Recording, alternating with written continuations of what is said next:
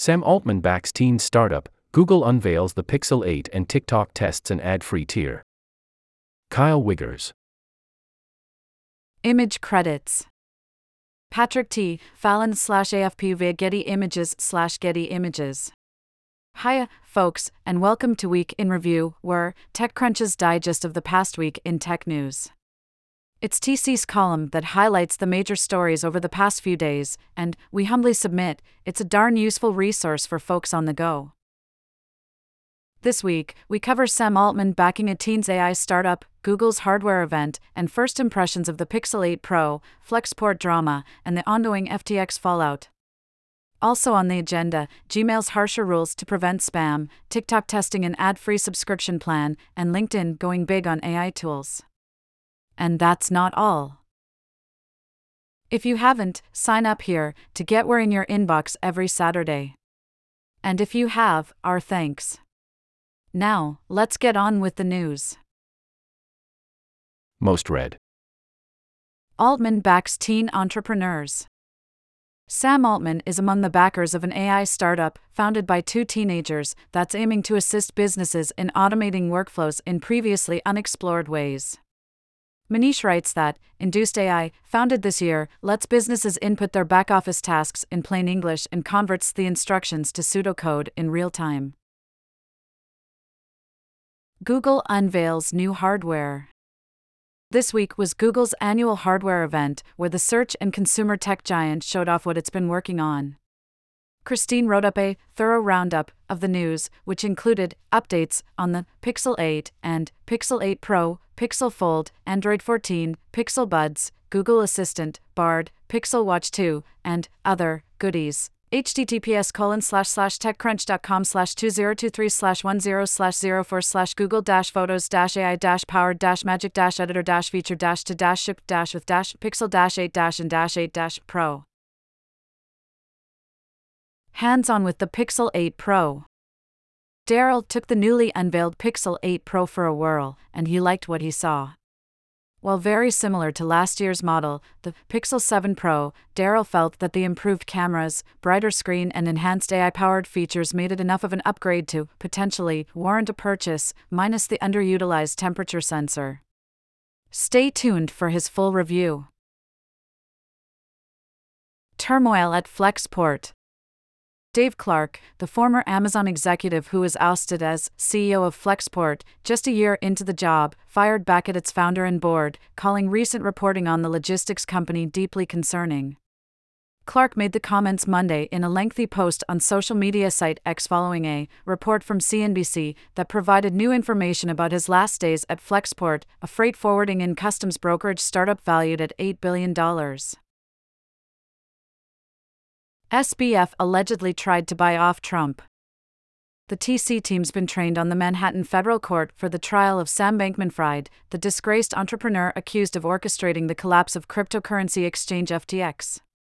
But fascinating details about SBF's political dealings are emerging from a book by Michael Lewis, Going Infinite. That debuted on the first day of the trial, like SBF's attempt to buy off Trump to get him to not run again for president. Gmail fights back against spammers. Google this week announced a series of significant changes to how it handles email from bulk senders in an effort to cut down on spam and other unwanted emails. The company says that, starting next year, bulk senders will need to authenticate their emails, offer an easy way to unsubscribe, and stay under a reported spam threshold. TikTok tests an ad free tier. TikTok is testing an ad free subscription tier for some users.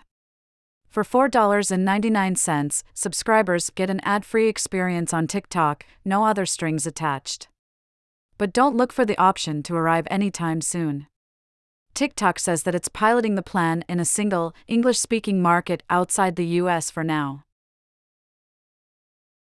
LinkedIn leans into AI tools. LinkedIn this week unveiled a string of new AI features spanning its job hunting, marketing, and sales products, Ingrid writes. They include a big update to its recruiter talent sourcing platform, with AI assistance built into it throughout, an AI powered LinkedIn learning coach, and a new AI powered tool for marketing campaigns. Musk comes clean about X's metrics, maybe dollar in September. Elon Musk said that X users were generating a lot of content, creating 100 million to 200 million posts every day, excluding retweets. But speaking at an event this week, X CEO Linda Yaccarino offered a contradictory figure. She claimed X was seeing 500 million posts per day on the platform. So who's right? Beats us. Former NSA director startup shutters Dollar IronNet, a once promising cybersecurity startup founded by a former NSA director, has shuttered and laid off its remaining staff following its collapse. The Virginia based IronNet was founded in 2014 by retired four star General Keith Alexander and had raised more than $400 million in funding. But IronNet failed to gain traction after going public in August 2021, and its stock price continued to steeply decline in the wake of an initial spike audio. On the hunt for a new podcast to listen to while you work out, do the dishes, or rake the leaves now that fall's arrived? Look no further than TechCrunch's roster, which covers the world of startups, the blockchain, and more. On Equity, this week, the crew talked about the SBF trial, deals from VR firms Rainforest, Act One Ventures, Section 32 in Greylock, where venture funding has declined, and how Fearless Fund, a firm founded to invest in women of color, is being barred from awarding grants to black women founders.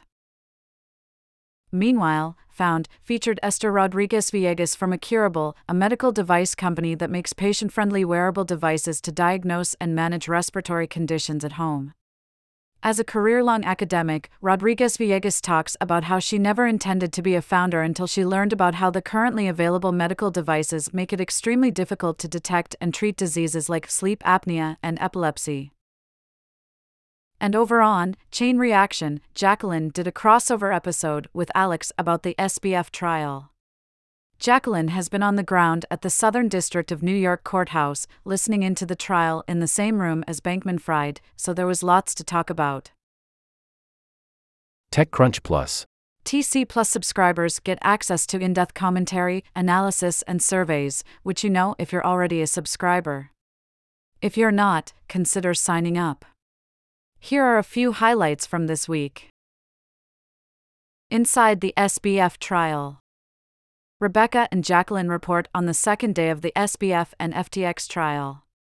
The prosecution painted Bankman Fried as someone who knowingly committed fraud to achieve great wealth, power, and influence, while the defense countered that the FTX founder acted in good faith, never meant to commit fraud or steal, and basically got in over his head.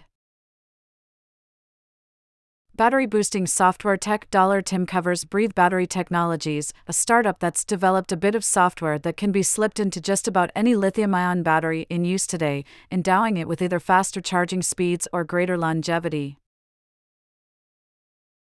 What lies beyond ChatGPT? Dollar Anna surveyed 10 investors about the future of AI and what they believe might be the next big thing. Among other topics, they touched on where startups still stand a chance, where oligopoly dynamics and first mover advantages are shaping up, and the value of proprietary data.